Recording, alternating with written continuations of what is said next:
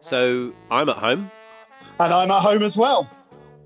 This has to be the worst year ever to decide to give up drinking. And the unusual thing is, it looks like I've given up drinking as well. Welcome to Wet and Dry, a podcast about male drinking culture, sobriety, midlife crisis, pubs, and friendship. Now, this is the bit where you usually say that you're wet, Matt, but I think we need to, from the get-go, explain your statement there. Well, well, I mean, it, it's come as something as a shock, hasn't it? Um, especially as I've been the uh, drinker of the pack.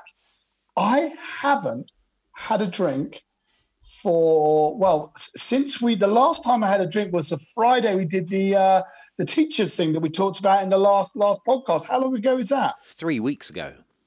No, it's not. Oh, two no, weeks ago. Two weeks ago. I've lost all track of time. I don't know what day it is. Yeah, we've talked about this in the past. For me, I never drink at home.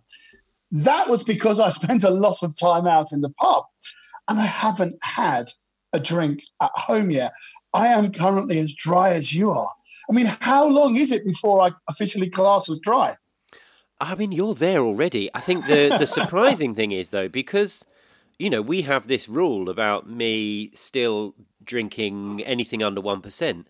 I think that means that in the last fortnight, you're dry and I'm comparatively wet. Who'd have thought this would have happened when we started this out? I mean, I am going to have to look at, at my, my whole life view on drinking at home. There's no way I can keep this up.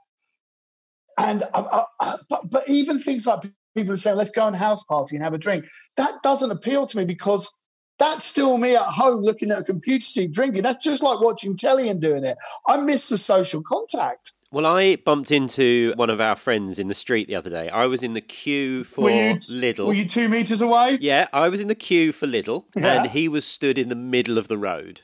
So we were a good few metres away. But yeah, we said, you know, shall we... Shall I give you a Zoom call? Shall we join house party? Shall we have a drink sometime? And, it, and he had that same kind of... It's just not the same, is it? You know the two-metre rule, the social distancing rule? Yeah.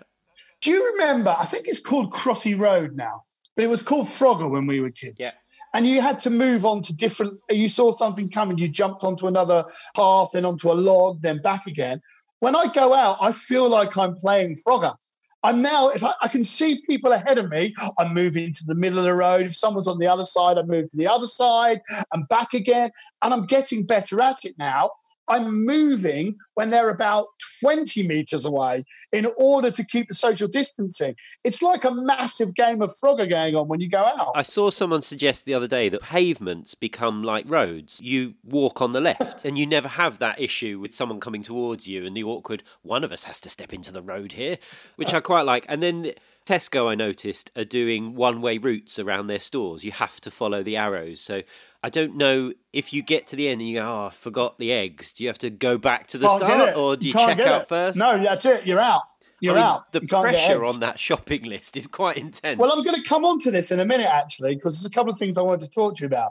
But, I mean, I always listen to our last podcast before the new podcast, Get Me In The Mood. And you kind of referenced in the last one, we'd gone from a pub, so we did the last one in my living room, two metres apart.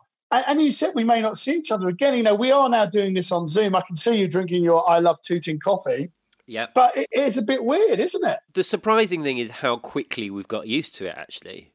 I Yeah, I guess so. A friend of mine posted a, a clip on YouTube yesterday. And as it started, my immediate thought was, God, look how close you're sitting to that person. And the clip was from four years ago. Someone else I saw said that they saw a sex scene on a show the other day. And the only thing they could think about was, look how close they are. Look how close they are. Yeah, I know people are using this phrase, but it's absolutely the new normal. So we are in a in a different world now. And like you say, we are getting used to it. But this podcast is about drinking and you're not drinking. I always ask you the question. I'm going to ask it again now, but I'm also going to add something to it, which you touched on in the last one. A, are you still dry? B, how is that for you at the moment? Because when you gave up drinking, you probably never expected a massive global pandemic that does put a lot of stress on people. How is it? Are you still managing? Because cooped up in a in a house with kids, with worries about work, with worries about pressures of what's going to happen, have you reached rebuttal, or are you finding it harder now, even though pubs have shut? Are you finding it harder still not to drink? I know I'm not drinking, but I can break that any time I want, and I will. You can't. Uh, honestly, I've swung both ways on this over the last week. I agree with you. You know, this is a really testing time, and I don't know about you, but, you know, I just sort of have a base level of anxiety that doesn't go away at the moment. It's fine when you're busy, but when you get those quiet moments of the day, especially when you get into bed in the evening and it's quiet and you lay there and you just go, oh, that's what that feeling of sickness I've had all day is. It's just the anxiety. I've been going to bed so early. I'm in bed by about nine o'clock at the moment and up really early. It's weird. The good thing about going to bed at nine is you don't have to watch the ten o'clock news just before you go to bed. That's not a good idea. I completely advise against it.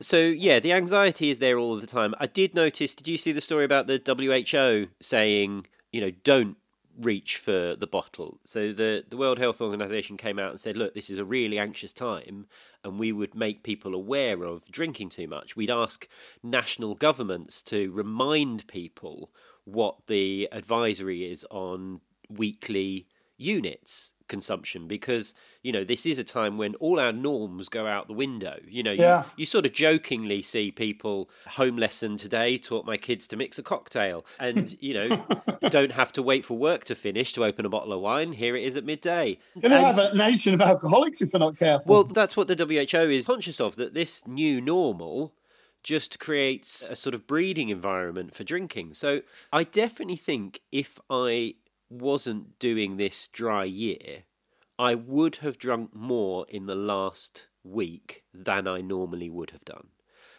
So I'm almost grateful at the moment for having this experiment that is, at the moment, still a locked gate, stopping me from doing that. I have drunk an awful lot more alcohol-free alternatives this week. I have had one or two alcohol-free beers every night. I've had a sort of non-gin and tonic, including the one I can see on the table in front of you. We're going to taste that in a minute, aren't we? Yeah, I've had one of those pretty much every day as well. And I'm weirdly, I guess, and this is all part of the experiment, but I am finding a strange comfort in the normality of having a beer, even though it's not beer. From an experiment point of view as well, Um, and I'm not going to pretend that we're the most scientific people in the world, but a lot of people, when they want to give up drinking from a year, and when we talked about it, when anxiety comes, you know, can I get through that? There has never been more anxiety and stress coming in people's lives since World War Two. From a scientific experiment point of view, if you can get through this, however long this is, and we don't know, you can get through anything. And probably people listening in, if they're thinking about doing it, you can get through this. And it kind of makes that a little bit bigger, I think. I don't think I've mentioned this on the podcast before, but I joined a few Facebook groups right at the start of this process. One is called Sober U K. You know, there's sort of ten thousand people on there who, for one reason or another, have either given up or are taking a lengthy period off. And, you know, I, those they sort of sit in the background on my Facebook page, and you occasionally see the odd comment come up in a timeline.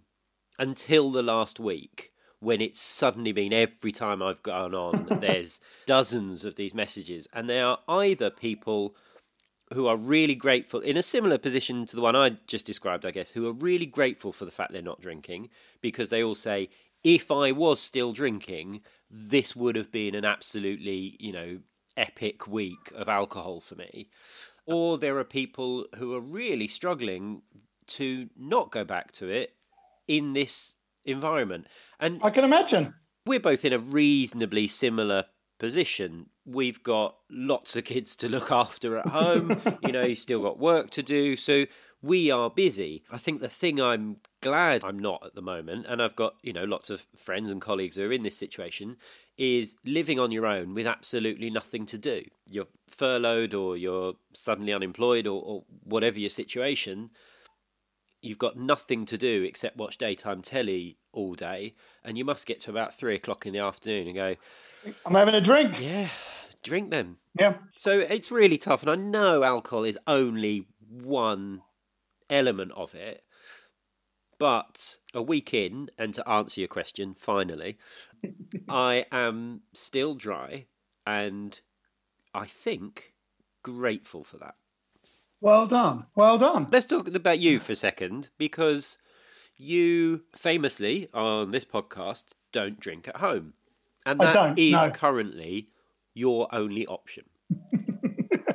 I mean, it, it, it, it is still within it, the legal advice to take a drink out with you on your daily walk around the common, but I think park bench drinking is just about below you. Only just. So, only just. It was looking more appetizing the other day when I was out. I was thinking, could I, if I get up early and I don't see anybody, could I become a street drinker? Yeah, at the moment, I haven't had a drink in the house. Um, But I haven't felt the need to yet. I haven't felt the need. Such is the draw of pubs to me. That's not saying I haven't walked past pubs longingly. I found myself taking a picture of one the other day yeah. just so I could look at it in the house. um, I have a feeling we should do something when I break that. We, we should either have an episode. Uh, I know we're having Bruce on from Eat, Sleep, Work, Repeat. Whether when we do the episode with him, we have a drink kind of as a breakthrough. Something like that. But um, I think everyone wants us to get back to normal as, as soon as possible. I, I think we agree with that, don't we? Amen. Why don't we have a drink now? Because there is one in front of you. And let's make this, uh, you know, okay. If this is the only way we're going to meet, we may as well have a drink while we do it. Yeah, are we going to drink the Cotswold Green Number One? Yes, expertly done. Cotswold Green Number One is a completely non-alcoholic gin alternative, isn't it? Yeah, I mean, I'm looking at it now. Were we sent this? Yeah, we got contacted by the company actually inviting us down different days to their distillery to talk about it. Can I just say, uh, and I know you always have a go at me for time checking, but the time is twenty to twelve, and I know it's non-alcoholic, but it does seem something quite decadent about me opening a fresh bottle of gin at twenty to twelve on Sunday. It's just the new normal, but I'm going to do it anyway. What's even worse is the clocks went forward last night, so it feels like twenty to eleven. You know what I must say about low alcohol and non-alcoholic gins? Their packaging is very good. So this is Cotswold Green Number One. It looks beautiful, can I just say. The bottle is absolutely magnificent. Quite a satisfying experience, because the only gin I've been having recently is the Hayman's Small Gin, which comes in... And I know it's That's an unfortunate phrase, but it comes in a sort of child-sized bottle. Yes. So this I found quite a satisfying pouring experience of a yeah, litre bottle of what looks like gin. I've just poured myself a very large one. I don't think that's a bad Look thing. Look at the size of that. So I've done, um, let's call it research on this, and had a couple already. I think you need at least a double. I've got a double in there. I'm pouring in my tonic. And what tonic have you gone for there, Matt? Schweppes. Schweppes. Slimline. Oh, Slimline. I've gone for a Slimline tonic. Well, we're all getting less exercise, aren't we? Do you, do you mind if I just go and get some ice? You go. I'll just play this, and we'll be back in a second.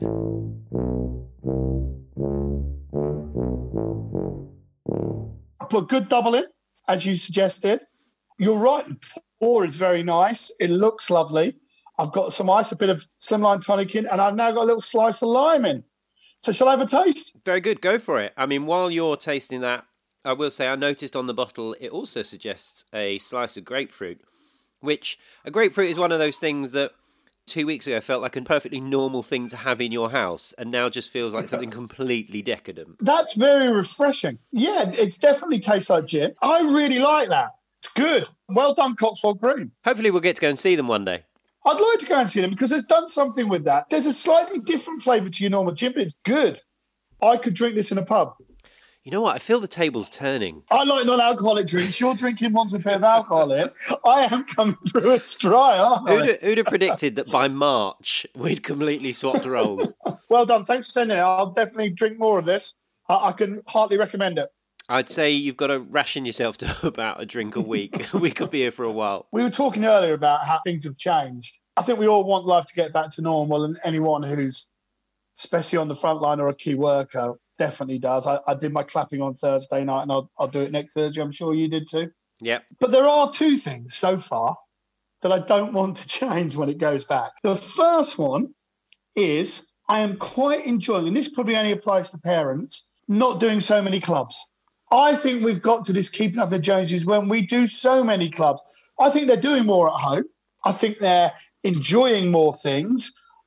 I am not going back to three thousand clubs. Pick a couple and do it. and have a bit more time at home. And when you are doing one, there's no reason why you can't do it over Zoom. We've, exactly. So we've both got the same guitar teacher for our kids. We have. And we've both done a remote guitar lesson this week. Once it was going, I thought, this is the way forward. You just log on, do your, do your lesson. You don't have to come around here. Absolutely perfect. Saved me a fortune in biscuits. And you didn't have to make a cup of tea, which you always do. I'm out of tea, especially after spending all day trying to kick a tea bag into a cup to recreate Harry Winks, which you made me do, which I may add I did.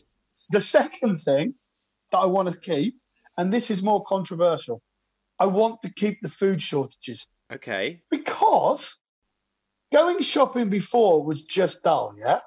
Now I'm like a hunter. I'm like a caveman out shopping. The other day, I came back with bananas. We've been out bananas. My wife did a dance in the garden.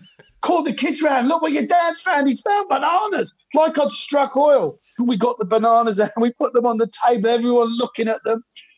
They wanted sausages. No sausages. I got some really khaki frankfurters. And look, they've been on the shelf. The look of it. Look, he's managed to get the frankfurters, though. I know they're not, they're like sausages. When I come back, we empty out our shopping. I've gone to two or three different stores. It's made shopping exciting. I feel like I've achieved when I've come back. I never got that before. It's a great new experience. I like it. You get the list. You don't know what you're going to get. But if you get four or five, people are excited for you. It's brilliant timing that Ready Steady Cook is back on the T V right now, because any meal time is just like, okay, I've got five ingredients. What are we making with these? We're living in Ready Steady Cook. It's not a T V program anymore. It's life. It's reality. I think the next time I see my grandparents, I will be able to compare life now with life in the Blitz. I mean, if I describe this morning, we've had... You know, we, we've cobbled together I've a brunch. I've seen your breakfast, man. Well, I've seen it. We cobbled together a brunch this morning, but there was no parsley. So we had to have our smashed avocado without. And yeah, we had we had the chorizo and the poached eggs and the and the hash browns and the and, and the toasted like sourdough. But London, isn't it? We had no parsley, Matt. So the struggle is real. I understand what they went through.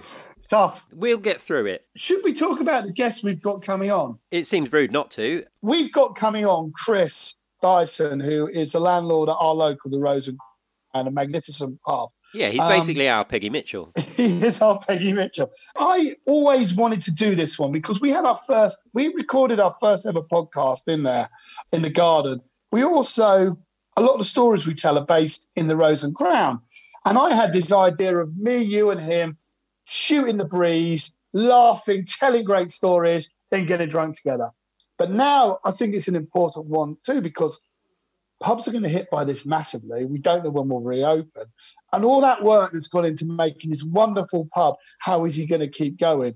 So I think this is a very important episode too. And it's probably replicated from fantastic pubs up and down the country that have done such a great job to build up their client base and provide a social, coherent base for the community, and what are they going to do? It's the closest I have ever come in my life to having a Central Perk. Yeah. So it's on my route home. It's between the tube and where I live. So I walk past, it's got, you know, big windows in the front of it. And on many occasions I've walked past, seen someone I know inside and gone in and said hello. And that is a at the heart, I think, of a community pub. That, that and they're not people I know from the pub. They're just people I know around here from school or, like you say, kids' clubs or neighbours. And if I see them, I will go in and say hello. There is now an amazing sense of community in there. And I think one of the loveliest things I've seen since we've all been in lockdown, the big A-board out the front of the pub, when they closed, they basically put their telephone number on it and said, look, we've got nothing to do. If you need someone to talk to, give us a shout. Not only did they do that, but they also leafleted all the local roads with that same message. It's just the best example to me of someone who has updated what a local should be and done it brilliantly. And I worry that all that work could get, I, I hope it won't, but I'd like to see what his view is on that as well. So as much as I think we need to talk to him a little bit about that, I, I also would like to know his view on coronavirus and what's going on with it.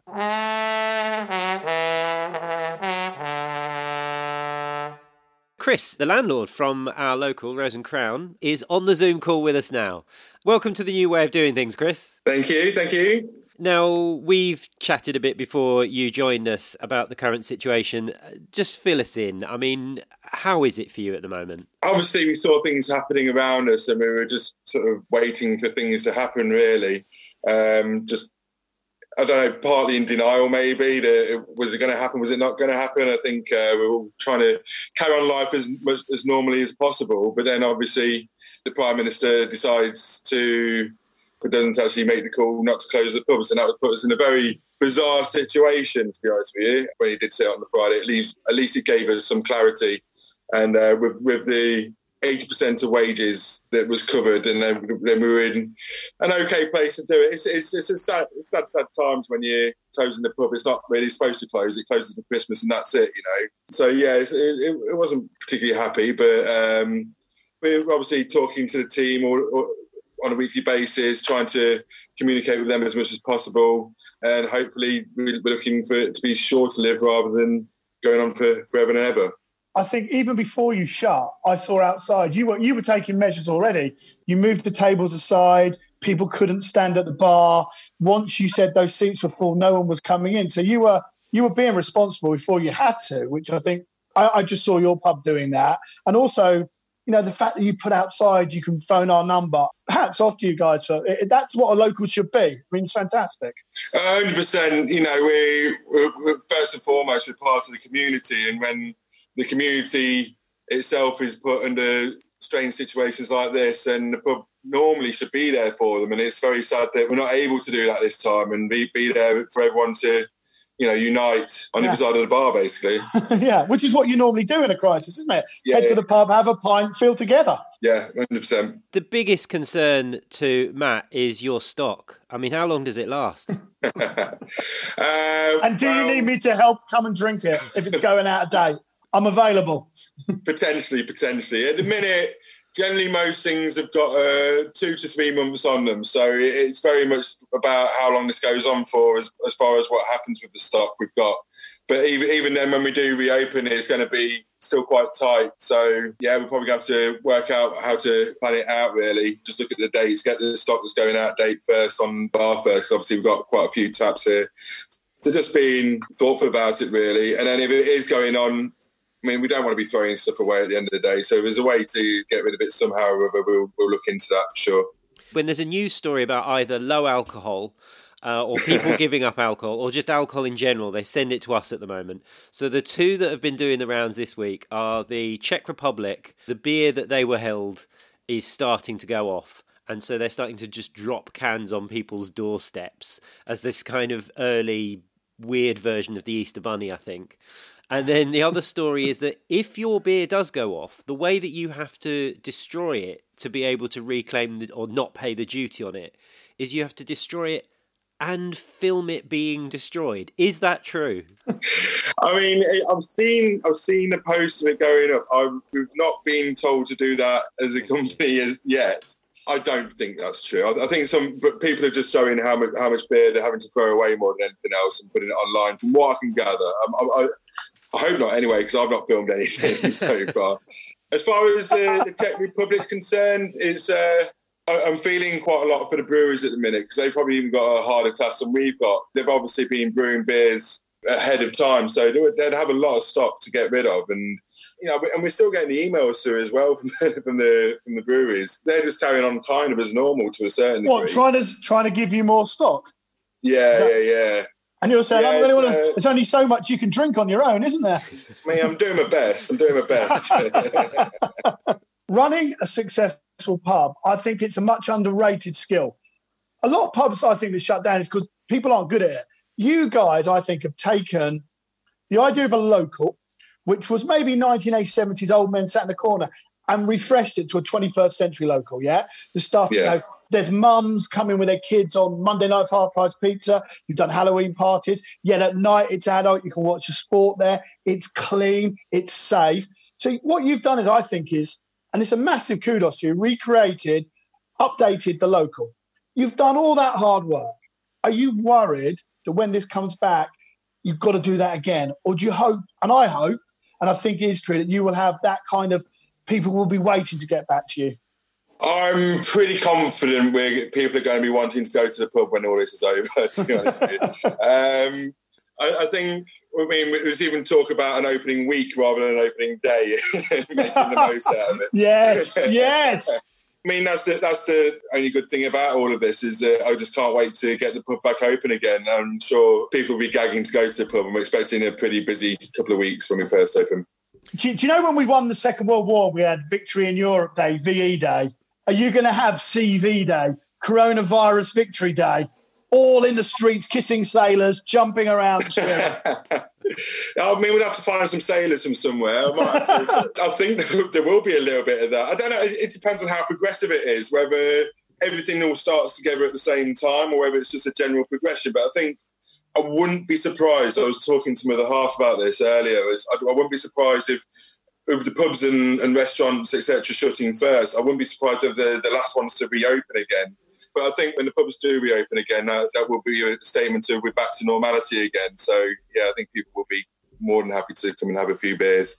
Can I talk a minute about uh, your non-alcoholic offerings? And we've talked about there being this trend for people drinking less or drinking different things. As the first publican that we've had on this podcast, have you noticed that trend? It's definitely, yeah, it's definitely very interesting. It starts off with people doing the dry January and then the Stocktober and things like that. So there's definitely periods of the year which I think they tend to come after big session. So after Christmas, everyone has a dry January. After summer, everyone has a dry October. But I think it, there is more of a trend going towards it. Um, the breweries are definitely supplying more options, definitely of the low alcohol, the, the two point three percent type, two point five percent, three point five percent beers are, are out there for sure. The non-alcohol or low alcohol beers as well. Uh, the, the market's growing and growing. It's getting quite interesting because there was a lot... There was a long period of time where it was, you know, you could get the Bex Blue and, that was, or, and that's your lot. Or whatever rubbish was behind the bar there. And, and that was, I remember when I've done a bit of non-drinking in the past, like buying two bottles of Bex Blue, pouring it in a pint glass and pretending it was real. Uh, it didn't quite work. But I think the quality of these beers, the non-alcohol ones, are getting really, really good now. And you, you can't necessarily tell the difference. Not quite there, but yeah. Not, not far off. Funny enough, we did, just before we did our first episode of this podcast, we did our planning meeting in your pub, and it was in January. You had one on tap that you you poured, to all intents and purposes, it looked like, uh, and it didn't, because Jeff had, I had a sip of it. I wasn't doing this dry January. Don't be ridiculous. But I had a sip, and it wasn't too bad. It wasn't as good as normal beer, but it wasn't too bad. Yeah, it's getting there. I think one of the issues I've got with it at the minute is the, the price point is coming in at. You, you, you're basically paying the same amount for an alcoholic beer as you are a non-alcoholic beer, and that doesn't seem to quite make sense in, in, in my head, especially some of them are even more expensive as well. So I think that, that that's probably one of the areas they need to, to focus. I'm not saying it should be the same as a soft drink, but I think it should be in somewhere in between those two prices for me. And then I think it, it, it's got more potential. Do you get sick of people like Jeff giving up booze? As long I as do. It's still coming to the pub, as long as you're all right. Pub, you're all right. Don't want too many of him though, ruining it for the rest of us with their non-drinking malarkey. They tried it up in Manchester, didn't they? These sort of like these these actual bars which just, just did non-alcoholic everything across the line. I don't. It's called uh, a cafe. Yeah, well, I know selling it as a bar is more of a, a bar idea. I've only come across one pub so far that had no non-alcoholic beers, but as you know, inside the industry, do you think it's coming that all pubs will have to have a non-alcoholic beer? I think pubs tend to adapt to what the market is more than anything else. I don't need to think you have to force that. I think if there's a call for it, then generally pubs will start stocking it, and that's that's tends to, we're, we're we're very trend driven. You know, we're we're currently switching from the gin trend onto the spiced rum trend at the minute, and in a few years' time that will be changing again. So you know, it's it's it's just constantly changing. I think pubs just do tend to adapt to it, and it'll happen kind of fluidly. I'm intrigued by spiced rum. What are we all going to be drinking when we eventually get out of our homes and back to the pub? So it's uh, a lot of spice, rum and tonics is uh, is kind of the trend, where the trend's going with that. So it's very much like what they were doing with the gin and tonic. So not, not necessarily the big goblet glasses anymore, but it'll be different spice rums. And then it's about the garnishes being a bit different as well. So uh, botanical sort of flavours maybe, uh, herby flavours, things like that. I'm game. I mean, I, not until next January, but um, but I'll be there. it's yeah. it's going to be good. It's going to be good. When we get back. When we get back. yeah, the, the only thing I just want to say, Chris, is from the people of Tooting, can I thank you and your bar staff for a brilliant pub and also for what you've done since the coronavirus is, has come. I'm also looking forward to the coronavirus victory, C V Day in the Rose and Crown. And just so you know, I'm sure you did it to everyone, clapped for all our N H S staff, and that's brilliant. But I'm going to be yeah. clapping some nights for the bar staff for this world, for what they do for us as well. So thank oh, you, Chris, and thanks for coming on, it. mate. And I hope all your staff stay safe and healthy, and look forward to coming back and having a drink with you, mate. Thank you very much. Chris, we normally finish our podcast, me and Matt raise a glass and just say cheers, but I think we should include you on this one. So Matt, Chris, cheers. Cheers. Thank you.